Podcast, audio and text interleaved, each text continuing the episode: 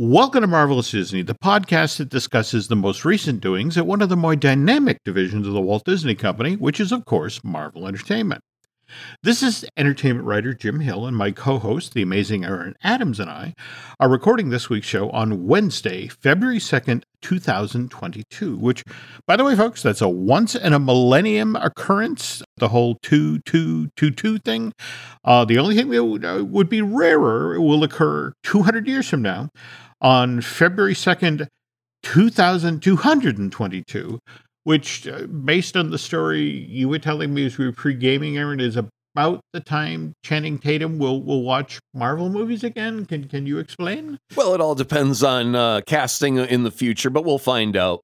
So mm-hmm. uh, recently, Variety had spoke with Channing Tatum, and he had revealed that he can no longer watch Marvel movies anymore after the Gambit movie was canceled. So, back in ye olden day, when Fox was still Fox and the X Men were still allowed to be a thing, there was a, a, a rumor called the Gambit movie. Now, for many mm. years, the rumor mill continued to grind out reassurances that this would actually happen and be a thing. And this is where I drop in the Ron Howard narrator from Arrested Development saying, But it wasn't. okay. Anyways, Channing Tatum. he doesn't know anything about uh, Spider Man Far From Home or the Eternals or the Diz Plus shows like Hawkeye and Loki and all that. So, out of an abundance of caution, should you mm. run into Channing Tatum out in the wilds, please do not try and make small talk utilizing Marvel content. That is spoiler material for the for the time being. Uh, continue this Channing Tatum Marvel info embargo until he is once again cast as a Marvel hero and then he once again has the confidence to watch an MCU film, uh, whether by himself or with friends. But uh, yeah, tw- whether it be 2022 or 2222, Jim, I, I will not predict. I just okay. don't want to spoil anything should mm-hmm. one of our listeners run into Channing Tatum and try and make small talk using Marvel info. Now, speaking of, of not spoiling, you were very kind uh, earlier tonight again while we were uh, discussing what to talk about tonight about the MJ Black Cat uh, comic book crossover, which evidently has been causing quite a stir. Do you want to talk about that? It did. It lit up Twitter for like a whole minute and a half. No, mm-hmm. it was like a full day where, where people are chatting about it. And three things are what brought this to people's attention. Uh, mm-hmm. Uh, the, well, the title, first off, is just called Mary Jane and Black Cat Beyond. Mm-hmm. And uh, the three things that stood out is that MJ ends up getting into one of Felicia's black cat costumes. And and the fanboys, you know when you see your chocolate and peanut butter, you know what's up. All right, moving on. Uh, number two, Felicia says that MJ has a dump truck booty. which was really funny. Mm-hmm. Uh, and uh, then finally, Pete wakes up with both MJ and Felicia standing at his bedside, and he ends up muttering, Ah, this dream again. Uh, go easy on me, ladies.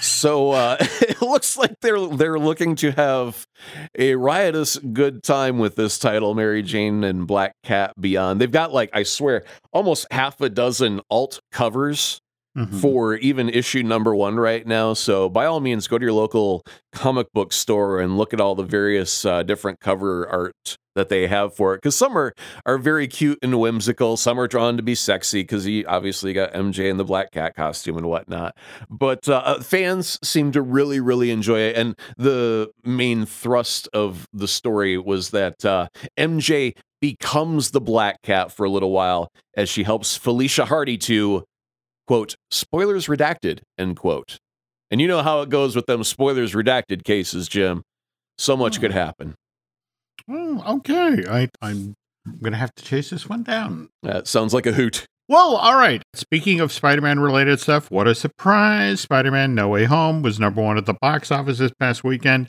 again. That said, the nor'easter that rolled through uh, this part of New England last Saturday kept theaters closed in much of this part of the country, which depressed ticket sales for that Jon Watts film. So Seventh weekend in North American theaters, Spider Man No Way Home sells 11 million worth of tickets, which is enough to bump up domestic ticket sales for you know this film to 735.9 million dollars, which puts this Sony Columbia Pictures release within 25 million of matching the domestic box office of James Cameron's Avatar, which sold 760.5 million tickets back in late 2009, early 2010. But the big news is this past weekend, No Way Home blew through the billion dollar barrier internationally, which is significant given that this film hasn't officially shown in China yet. Wait a minute. Is it because it somehow offended China in some unfortunate way, or is it just not gotten there yet? It's actually the Chinese government literally said, Oh, sounds lovely. We just don't have an open spot. Oh, because you're the more a percentage of the movies have to be Chinese, and they only have a very limited number of windows for uh, foreign films. There we go. So, huh. but it's you know the whole notion of this has only really become an issue. This sort of tightening began, I want to say, two years ago it's a genuine point of frustration uh, because it just seems to be so random as to which films actually do make it in. The, the film that beat Spider Man in, in, was uh, directed by uh, Jeffrey Berkowitz and was called My Favorite Muffalata My Travels to New Orleans.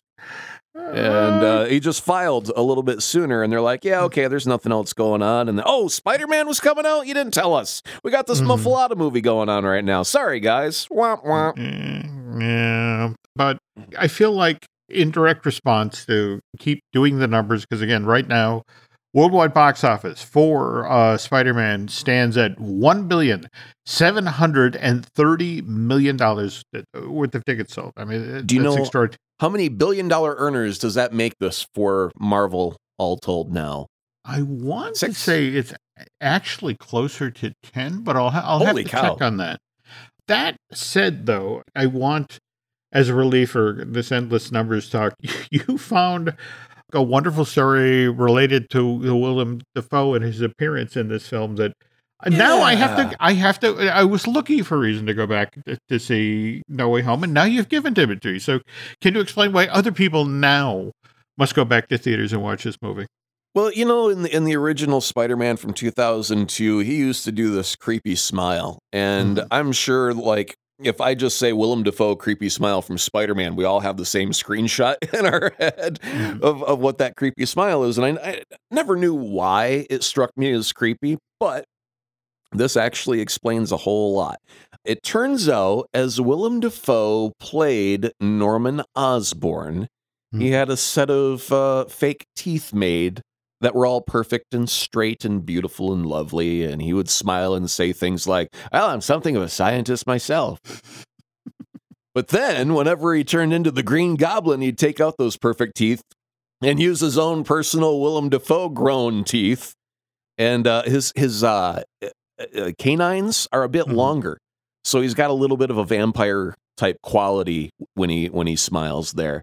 And uh, so yeah, he he actually had a, a, physical tooth transformation between the two characters. And so I'd thrown up a, a, a retweet of that where they have a, a screenshot from the original Spider-Man 2002 with normal Norman teeth and then w- Willem Dafoe Goblin teeth, and then a comparison shot from Spider-Man No Way Home of Willem's Norman versus Goblin Teeth, and it's the same thing. And I think that is so neat that all these years later, you know, I'm sure Willem was probably sitting in a makeup chair going, you know, I got these teeth back at my house. You know, I would put them in and I'd play Norman, right? And then I'd take them out and I'm the Goblin. Ah! And they're like, really? Go get them. oh, that is a cool story. Yeah, wow. I like it. Yeah. But no, no, no. But I, I also love the fact that he leaned into that. Oh, the scary teeth, those are mine. We need pretty teeth for Norman. Well, so. you know, I mean, he's he's uh, an educated actor, and I'm sure he probably had some sort of Jekyll and Hyde thought process of, you mm-hmm. know, how do you do that transformation? You know, I mean, a lot of it is facial expression mm-hmm. and, and whatnot, but how can you go beyond what you can physic you're physically capable of and you know hmm. changing your your dental work is one of those things that people just can't do on a whim like smiling or frowning. You gotta you gotta actually do something different like have an appliance made. So uh, no i thought it was very thoughtful and, and subtle and it's one of those reasons why when he smiles as the goblin i get creeped out because his perfect teeth are gone and the the crazy defoe teeth are in. And it's like what why is that so disturbing? Oh it's willem dafoe's face that's all Oh, killer, killer. I makes me wonder if they'll make this 25 million between No Way Home and, and Avatar's Growth just on the back of people go, well, I, can, now I got to go. Now I got to look. Now I got to see William Dafoe's teeth. But anyway, with ticket sales like that, we're going to get a, a Spider Man sequel, right? Um, Obviously. Eh. You don't turn the money machine off midstream, Jim. You turn up the heat, you make it print faster. Well, we'll get to that in a moment when we get to the news. But first, uh, the news portion of this week's edition of Marvelous Disney is brought to you by Storybook Destinations, trusted travel partner of the Jim Hill Media Podcast Network. For a worry free travel experience, please book online at StorybookDestinations.com. So you're right. You know, with these sort of box office numbers, you'd think, okay, we are turning the key. We're going to get started cranking up the sequel machine right now. But it, it turns out uh, at least according to, to Tom Holland, it's a lot more tentative than you might think.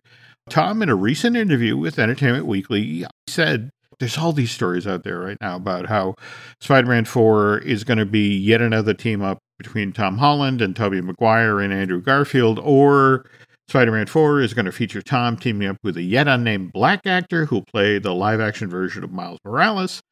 But Holland basically shuts all this loose talk down with this Entertainment Weekly interview, where he says, when it comes to what's going on between Sony and Marvel Studios and Disney, they're a long way off from deciding what the, the fourth installment uh, might be. We've had conversations about the potential future of Spider Man, but at the moment, they are conversations. Sony and Marvel Studios are certainly thinking of something, but at this moment, I, I don't know what that is. I actually have a clip of Tom Holland in those conversations. Mm-hmm. I'm going to play that really quick. Here, here we go. Okay. Yes, I'd like a Maserati dipped in gold, please. That's the cut. That's all I got. I don't know what Amy Pascal well, or Feige had to say about that, but that's what Tom was looking for, I think. I, I it's it's interesting you mentioned this because uh, one of the things that did come out is that uh, Tom's contract with Sony to play Peter Parker did reportedly end with No Way Home. So sure. before production of a, of a fourth film can begin, Sony and, and who's actually Mr. holding the carrot here? Do you think? I, I, mean, is it Marvel? Is it Sony? Is it Tom? Who's the one that has the power? Really? Do you think? I mean, Sony's going to fund, got to fund the movie, and I know Marvel is going to put in twenty five percent. So it seems like Sony's holding the ball. But don't you think Tom could play hardball as well and go, maybe I don't want to come back, and then Sony's like, oh, wait a minute, we thought we had this in the bag. Hey, kid, where are you going? There's actually two schools of thought you know about uh, his next film, the the one uh, Uncharted, the one that's based in the video game. Yeah, and I got a I got a bad feeling about that because first off, when they tried to do a hmm. Halo movie, they did the math and they said basically anyone who ever bought a Halo game, you need to have them buy two tickets in mm-hmm. order to justify the budget for the film. So, no matter how popular Uncharted was as a video game, it's a much smaller number of people that are familiar mm-hmm. with that as a property as an IP right now. So mm-hmm. uh, even if you get all of those fans into a theater, you're probably mm-hmm. not going to get your budget back, which means that the general public has to have some interest and join in on this ride for them to make bank. Mm-hmm. And right now, the the buzz on the trailer is not all super hot. Some people are saying that looks kind of not awesome. Okay. Okay.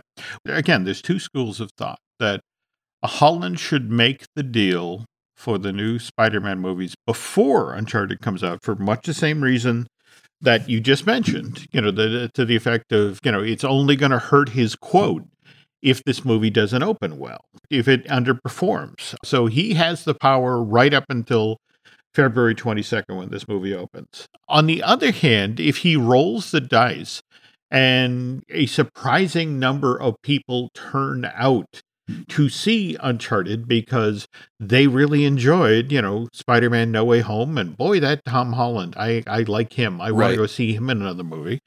That then hands him the power, at least for that first week that the movie's open. Then, then of course, the danger is if you don't make the deal in that moment when you're hot, and in weekend two, the box office falls off by more than 60%. And that's that's the magic number these days that if you can hold 60%, mm-hmm. if you if it holds, you know, then okay, you're legit and you know, you're an A-lister and you know that that you know should be paid accordingly. But again, it's just it would be fascinating to be in the room and to hear these conversations going on about do we make this deal ahead of Uncharted opening or after Uncharted opening? I mean, it's easy to get a good feeling for the movie because it's kind of filling this Indiana Jones type void mm-hmm. at the moment. You know, we haven't mm-hmm. had like a good adventure across the globe romp with you know a lead hero who's got the leather jacket and fedora and swagger and all that right you mm-hmm. know it's we just love those almost like a romancing the stone type vibe mm-hmm. and uh, we haven't had one of those in a while and it kind of fills that void and i think a lot of people that like that type of movie experience are mm-hmm. down for that uh, going to buy a ticket for that. I think your Tom Holland fans are going to go for that, and Mark Wahlberg for crying out loud. He's no chopped liver. Um, mm-hmm. I think Mark Wahlberg fans will will turn up. And so you've, you've got some star power. You've got the video game franchise behind it. It's just that fans can be so darn fickle. And not only can they be fickle, they can be vocal. And man, if it doesn't hit on all cylinders, they're going to just mm. scream bloody murder and it won't help. What's also fascinating, though, about the Tom Holland situation is remember, while his contract with Sony is supposedly up with the release of No Way Home, he still has his deal with Disney and Marvel Studios. And there's an understanding that Tom's character is going to appear in a couple of MCU things coming up. But what I find intriguing about that, Aaron, is from a story point of view, we just erase the memory of Peter Parker, right? You yeah. know, the, at the end of that movie. Yeah.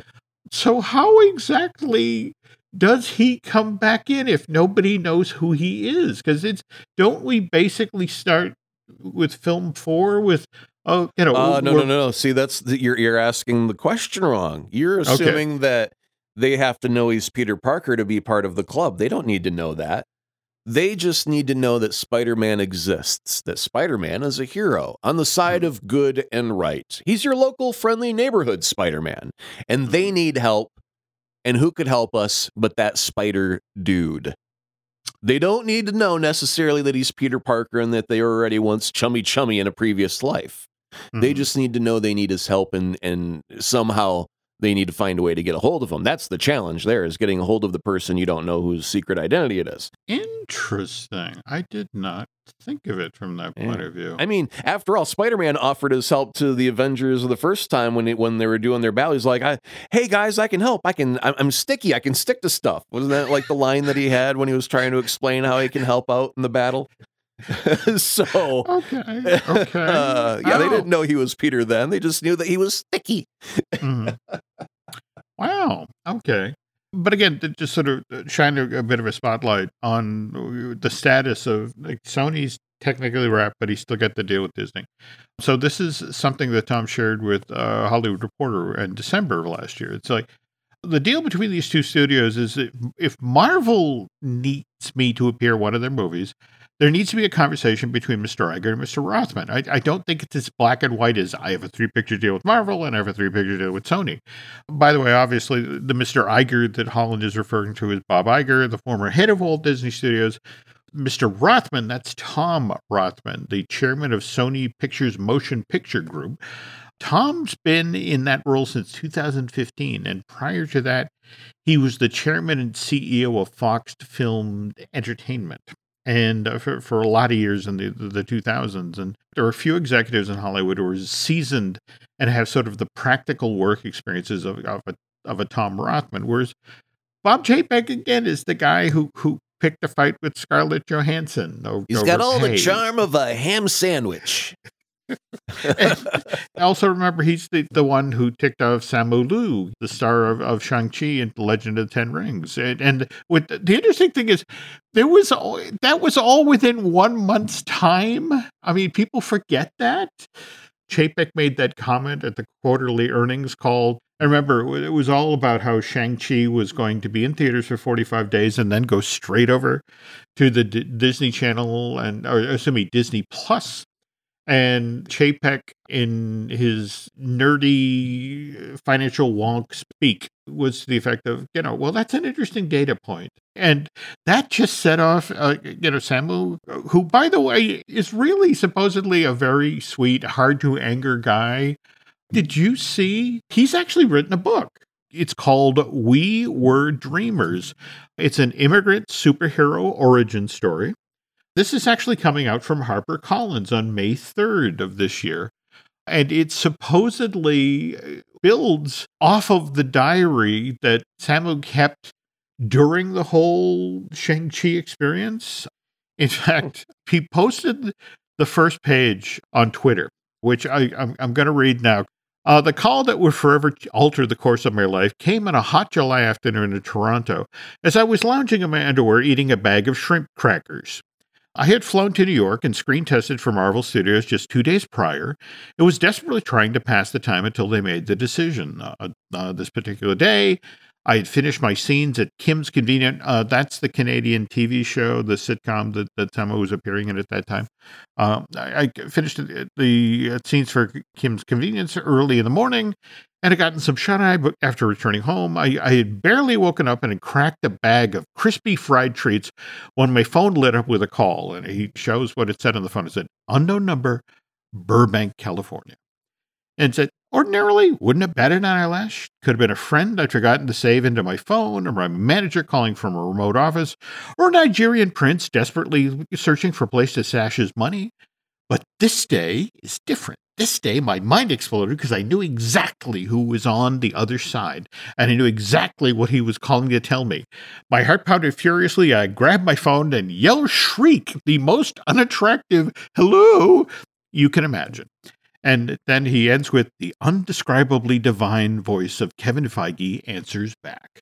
So, just from the undescribably divine voice of uh, Kevin Feige, now I got to go find an interview with Kevin Feige and see how divine that voice is. You know, it's weird because the divinity of Mr. Feige's voice increases based on the paycheck he's about to give you. So this is you may probably not as, very true. Yeah, you may not find it quite as divine as uh, Simu did, but uh, I'm sure it's a lovely, lovely voice.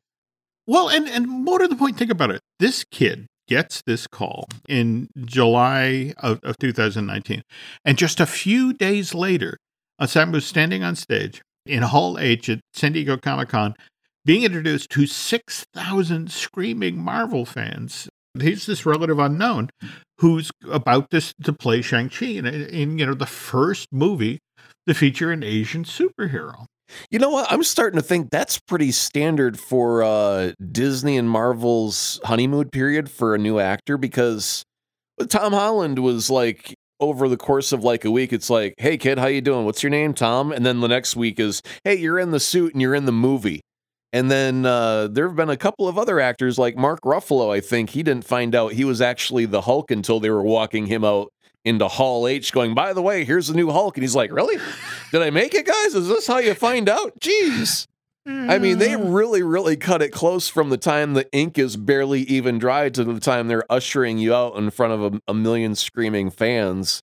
And uh, I, th- I think it's just their way of wooing the actor and making him feel loved right off the bat. Like, look at this. Look at how, how they adore the character, how they adore you. They worship you. Play mm. Loki for them. Bow before me. well, you know, but that's a, I have been in a couple of these Hall H things, and what's so funny is they'll bring out the entire cast Mm-hmm. And again, it's in front of 6,000 people who are, you know, the hugest Marvel fans on the planet. And I still remember to this day, in fact, you can find the footage of it on YouTube.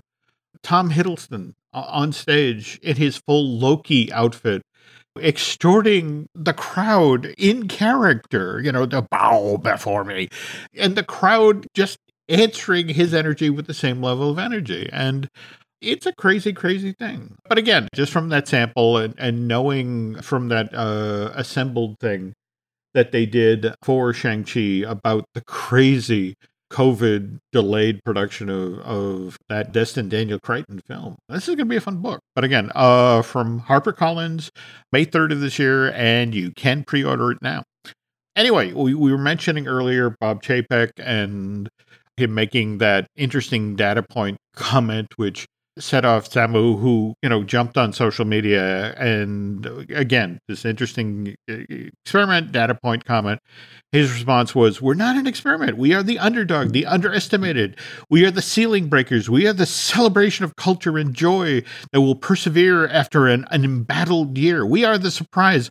I'm fired the f up to make history on September 3rd, and." And they did with Shang-Chi. But when you talk with folks at Marvel about Bob Chapek. And everybody's like, look, you got to give the guy a chance. Iger hands the job off to him just as the pandemic is getting underway. And he he had the most difficult year in or years in show business history to guide Disney. And he's only just now really been able to fully take up the reins. But at the same time, a Marvel insiders shared this with me. And to the effect, if you look at, back at Bob Chapek's career, it's true. He has made Disney a lot of money over the years, but he honestly doesn't have all that much experience when it comes to dealing with actors and creatives. You know, when Bob was working at Walt Disney Studios Home Entertainment, his big claim to fame was that he was the guy who launched the Air Buddies home premiere you ever seen these films, Aaron? It's All right, ones... wait a minute. He said his claim to fame was. I think that's the reason that he gets a beat down. well, but but here's the thing: the Air Buddies movies, uh, where again it's a bunch of golden lab puppies that talk, that go on adventures, they travel into space, so they can explore a haunted house, or, or dress up as superheroes. They don't cost all that much to make because again you you have to hire 30 puppies and then you have to you know have somebody with with a piece of bologna just off camera you know to look this way you know and then we'll use the cg to use them and they made money hand over fist. So they made like 10 or 11 of these things. But see this is the problem that this is Chapek's experience with actors and creators figuring that if he tells them to sit and stay, that they'll sit and stay. And does he keep a packet of bologna in his pocket? I don't think that works with Scarlett Johansson. Scarlett just this past uh, December, uh, the talking after the settle, settlement, just looked back at her legal battle with Disney and and flat out said, "Look, I think it's important in general to know your own worth and to stand up for yourself." In this industry. I've, I've been working for such a long time. It, it's been almost 30 years, and there's so much that shifted over these 30 years. I, I think sometimes before, maybe you would feel, oh gosh, if I stand up for myself, I, I might never work again, or I might get blacklisted in some way. Thankfully, that's changing in the zeitgeist. And honestly, I think that if the entertainment industry is actually going to change, someone needs to lead that charge. And I don't think Scarlett thought that when she filed that suit, she'd necessarily be leading a charge. And I think, honestly, think that Bob Chapek never expected to be cast as the villain.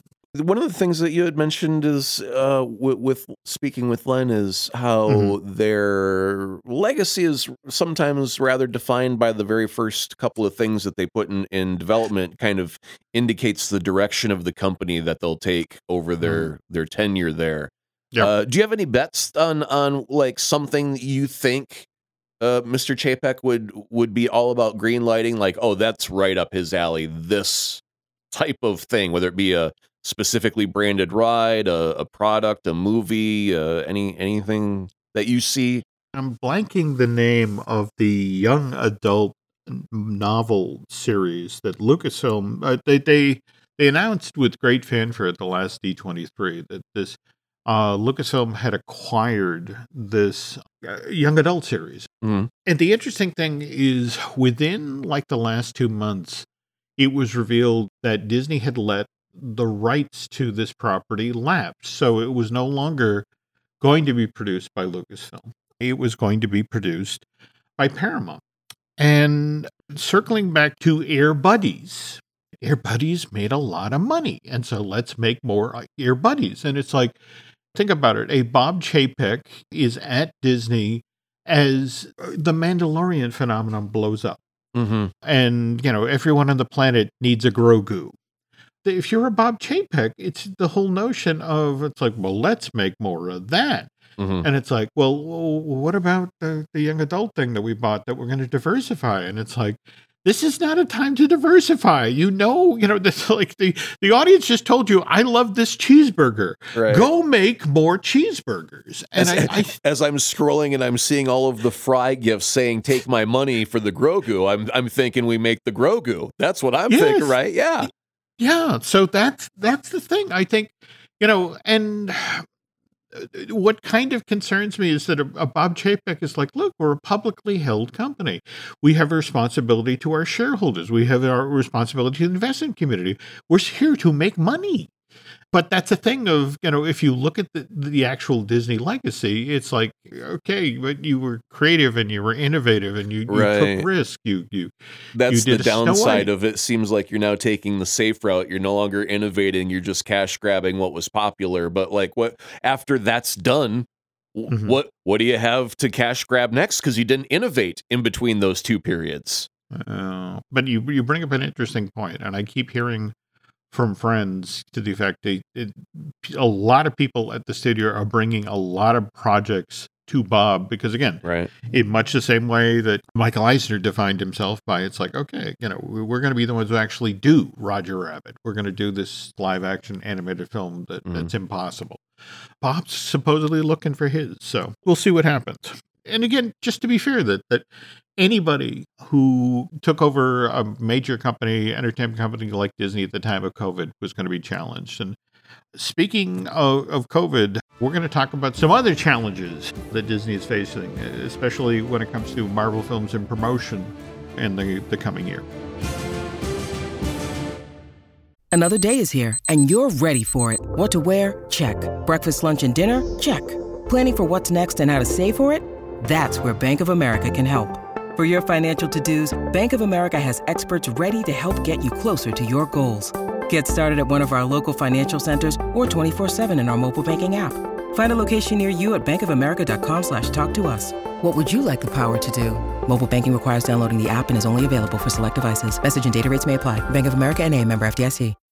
When you need mealtime inspiration, it's worth shopping Kroger, where you'll find over 30,000 mouthwatering choices that excite your inner foodie. And no matter what tasty choice you make, you'll enjoy our everyday low prices, plus extra ways to save, like digital coupons worth over $600 each week. You can also save up to $1 off per gallon at the pump with fuel points. More savings and more inspiring flavors make shopping Kroger worth it every time. Kroger, fresh for everyone. Fuel restrictions apply. I'm just going to lay this out here. You know, uh, I can I can was- handle it. If, if you don't want to do it, I can I can do the intro and all that. Please explain to the nice people what the title of this next segment is. We're gonna call this Is This Too Dirty for Mud?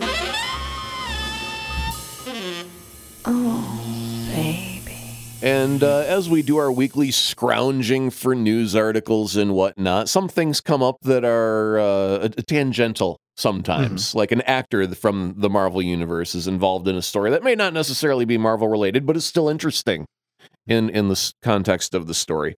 So uh, one of those situations came up, but it's a touch on the blue side. And I really don't want to force blue material on our nice squeaky clean listening audience because I understand sometimes children listen and we don't want to we don't want to offend. So I figured we'll we'll create a game out of it and we'll say, is it too dirty for mud? And uh, I'll read a headline to to Jim. And uh, if Jim approves, we'll talk about it. If he says, no, I don't think we want to talk about that on Mud, you will then hear John Cleese say, And now for something completely different. Okay. All right, here's our headline. Jim, for your approval. Sebastian Stan underwent a lot of things to play Tommy Lee in the Hulu series Pam and Tommy, including prosthetics. Do we talk about it? I got questions. Can we talk about it? Well, okay. This is Sebastian Stan, of course. You know, did such a, a wonderful job in the, the Winter Soldier. Sure. And and uh, more to the point, this is also Hulu, which Disney has a financial interest in. And Sounds like we're talking about it. All right. I think we're talking about it. Okay. Here, here we go. Uh, Here we and- and go. again, I'm going to try and keep it as squeaky clean as possible because we'll we'll dance on the edge, but we won't cross the line. Okay. Uh, so Sebastian Stan had to had to undergo some prosthetics. Now here's the, the real question: like you wouldn't be in this situation unless there's a a difference worth discussing. I mean, if it were just like a an inch difference, they'd be like, ah, close enough. You know, we'll, we'll let it slide. Mhm. But this has to be a, a rather significant difference in order it to necessitate a prosthetic addition. So I don't know, Jim. We've been using Zendaya as a unit of measurement. I think we might have to change to a unit of stands. Is, is that allowed? Can we do that? Oh. I will just float one idea here that that yeah. you know we were talking about Mark Wahlberg and how he's in Uncharted. Yeah, he went with through that, right? With Boogie He Nights. did with yeah. Boogie Nights, and it's just if you're a Sebastian Stan, do you do you call a Mark Wahlberg and and ask? Like, how, did you take your your give your guy a tip? Well, I mean, I know you gave him the tip, but did, Okay, well there we are. All right, right, so well, welcome to to, clo- the edge because to- we just walked past it. Okay, to moving close- on. Okay. We'll just say hooray for being uh, cast in an awesome role. Sorry it required so much makeup work. Not talking about the tattoos. There we go. There we go. Okay. Also, obviously, that show has been in the news, and actually, I, I was surprised to see what good reviews it got. I, I want to say the Hollywood Reporter and Variety both were surprised that Ms. James' performance is as Pamela, and likewise, I guess Sebastian has, has done a decent job as well. But Mhm. speaking of, of entertainment news, did you see where we now have confirmation that season two of Loki will be shooting this summer over in London? Yes. And if I'm working the math right here, that will mean uh, this limited series won't be showing up Disney Plus till spring of 2023. And if they follow the template of the first season of Loki, June 9th to July 14th, that's actually ends two weeks before Ant Man and Quantumania, or Ant Man and the Wasp Quantumania debuts. Hmm. And this is where we met Jonathan. Um, I am blanking his last name. Majors. Jonathan Majors, yes. The big bad, so to speak. Our last shot from Loki, Mm. we're back in the TVA and we had those giant statues of Kang. So you kind of wonder is Jonathan Majors going to show up in Loki season two so they can then just slide straight in with that character into Ant Man and the Wasp Quantumania? Yeah, I mean, I really was not expecting that even as a possibility because I was just Mhm. expecting that Ant Man and the Wasp Quantumania would be the next thing, uh, Mhm. opportunity that allowed for Kang to show up somehow. But to Mhm. have Loki season two show up weeks before that, that could Mhm. possibly lead straight into it. And then the other question it was going to be were they going to use Loki anywhere else in within the confines of the MCU in any other creative ways because we do have other movies and and TV shows that will be showing up in between here and there. The fact that you can get two seasons of a thing, like I totally do not expect a season two of WandaVision simply because Mhm. Vision is no longer in the equation at the moment. You know, I'm Mhm. like, it could be a Wanda show, Mhm. or it could be some other permutation of of WandaVision, but not WandaVision season two. I don't think that can possibly happen anymore. So uh, yeah, Loki two just picking up and and carrying on where season one left off, and then lead into Quantumania. Because really, like if we if we've got a villain for Doctor Strange and we've got a villain for you know all the other movies in between here and there, uh, y- you got to find a way to get Kang in there somehow without. You want some character development. You don't want him just to show up in a movie as the the villain and then get defeated right away and never show up again you Mhm. know so uh the fact that we're able to find a way to utilize him more hopefully not that i Mhm. know anything about loki season two but hopefully he'll end up being in it somewhat I don't know if you saw this past week Evangeline Lilly, who plays Hope Van Dyne and the Wasp in these Peyton Reed films.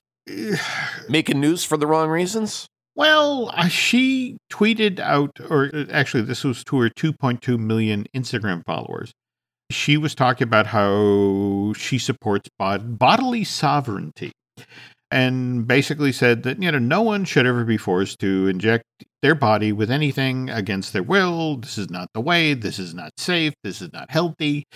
And, you know, I understand the world is in fear, but I don't believe that answering fear with force fixes our problems. And I was pro choice before COVID and I was pro choice afterwards. And David Dastmalchian, who actually appears in the Ant Man movies, seemed to call her out about Ms. Lilly's COVID related comments. So, he took the social media and said, It's so unfortunate when people with a large platform use that platform to share responsible things. And oh, we were just talking about Simu Liu, and he also got on social media and seemingly in a direct response to Ms. Lilly's Instagram post, didn't go directly at her, but said to the media that, that they should stop spotlighting the opinions that are not rooted in facts or science. I lost my grandparents to COVID last year. They were still waiting for their vaccines. And I, I'm fortunate to have been double vaccinated and boosted. When I got COVID two weeks ago, it felt like a cold. But I bring this up because the point of a media event is you know, to get people excited to come out to a movie or to watch a TV show or to buy that book or whatever it is. But there's sort of this conversation or an understanding that to get access to the creatives, to the actors, to that sort of thing, you have to make nice. You know, you have to be polite. You have to ask the right questions. And what's always interesting about when you go to one of these things, sometimes it's it's just inferred, but sometimes you literally are told that this performer will not be asking or answering questions about their private life, and they won't be talking about the film they made previously that bombed at the box office or that sort of thing. I mean, you're literally told this by the PR folks. And there's a consequence if you choose to ignore this. And I bring this up because just last night, MJ, the musical, which is a brand new jukebox musical, that's built around the song catalog of Michael Jackson opened the Neil Simon Theater in New York. And they had a red carpet. And Michael Appler from Variety was on the carpet, and he was actually asking members of the cast about the allegations that have been made about Michael Jackson and you know for the past 30 years. And after several members of the cast gave thoughtful responses, a representative from the show's producers came up to Appler and said, I've been hearing you're asking difficult questions and not an opening night. If you want to ask real questions, you can schedule an interview with the cast.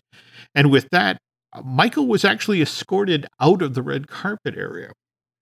I bring this up because this November, We've got Black Panther Wakanda Forever. They're filming right now in Atlanta to finish up the scenes that Letitia was featured in that they had to suspend production for 10 weeks because of course she she was injured on the set during when they were shooting that stunt back in August in Worcester, Massachusetts. During that same time, word got out from other members of the cast that while Wakanda Forever had been in production, she had been showing other members of the cast an anti-vax video. And so I'm kind of fascinated by what happens now going into we have these two uh, high profile Marvel films coming out. Mm-hmm. And, and in both cases you have two actresses who have you know well in one case you know it's kind of a he said she said you know the effect of because the source of for the Letitia Wright anti-vax story it's coming off of the set without any attribution it's just you know literally other cast members said that she showed this video it's easy to deny, uh, deny. But on the other hand, Evangeline Lilly uh, literally put this out there online. Now, mind you, when she's been confronted on this sort of stuff in the past, she's actually gone on social media to apologize. Uh, for example, very early on, she was dismissing coronavirus as a respiratory flu. But she then, when she got pushback, she got on social media and said, apologized for her, what she called her arrogant comments. I thought I was in, infusing calm into the hysteria. I see now that I was projecting my own fears into an already fearful and traumatic situation. So, for, for one, uh, you've got a problem with Kevin Feige because he doesn't want to fire these people over this.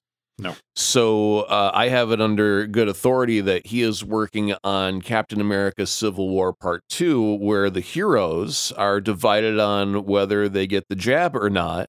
And uh, they come up with the COVID Accords, much like the Sokovia Accords. But uh, it requires all heroes to either get a jab or wear a mask, and uh, and then a battle ensues on on uh, whether they want to wear a mask and for what reason. Is it to hide your identity or to keep other people safe? Because I'll wear a mask to hide my identity, but I will not wear one to keep you safe, Mister. My identity rights body thing argument. was oh was about to say it, and that film will do exactly half the box office of the original. You know, I don't know uh, if you get Tom Cruise to come in as a reincarnated Iron Man because we all know a good cameo will boost your numbers. There we go. And Tom Cruise There doesn't have anything go. anything going on because all his movies have been put on ice for another two or three years. By the way, he should just start rolling on Mission Impossible nine and ten while he's waiting for him to come out. He's going to end up like Prince after he dies. He's going to have Mission Impossible movies released every two years after his death for the next ten years. Well, it's interesting you, you bring up the pushback because Deadline had a wonderful. Uh, somebody sent in a joke to the effect about Top Gun Maverick, you know, and I, I think that also managed to get pushback as well. And it talk, it was making the joke to the effect of that movie has been pushed back so often at this point, they should be flying biplanes. All right. Well, anyway, folks, so that is going to do it for this week's Mud. Aaron, can you tell the nice people where they can find you? Yes, and I, I have to warn you, I have kidnapped a beautiful puppy from a loving family. And if you want this puppy returned to this family, I require 12, yes, 12 new Twitter followers at Azaprod. Be quick about it, people. The puppy's happiness depends on it. Wow. Okay. Uh, that- Do you, do you remember the old, was it, was it cracked or Mad? No, it was, no, it was it's, National it's Lampoon. National Lampoon. Buy you- this magazine or the dog gets it. I have that magazine. See? Yeah. Um, wow. That's where that okay. bit comes that- from. I- Thank you. I, I love that callback. Okay. Well, okay. Uh, for us on, on the social media side, uh, you can find us on Twitter or Instagram as Jim Hill Media and over on Facebook as Jim Hill Media News. I should also mention we have some other podcasts here at the Jim Hill Media Podcast Network. We've got uh, Disney Dish with Len Testa. Likewise, we have Fine Tuning with Drew Taylor. If you could perhaps do Aaron and I a favor, if you could head over to Apple Podcast and rate and recommend Marvelous Disney, that would be helpful. If you want to head over to Bandcamp and subscribe, that would be helpful. And I guess that's going to do it for this week. And again, now I got to go to a movie theater and look at Willem Dafoe's teeth. So hopefully you folks have just as entertaining a weekend, and we'll be back soon.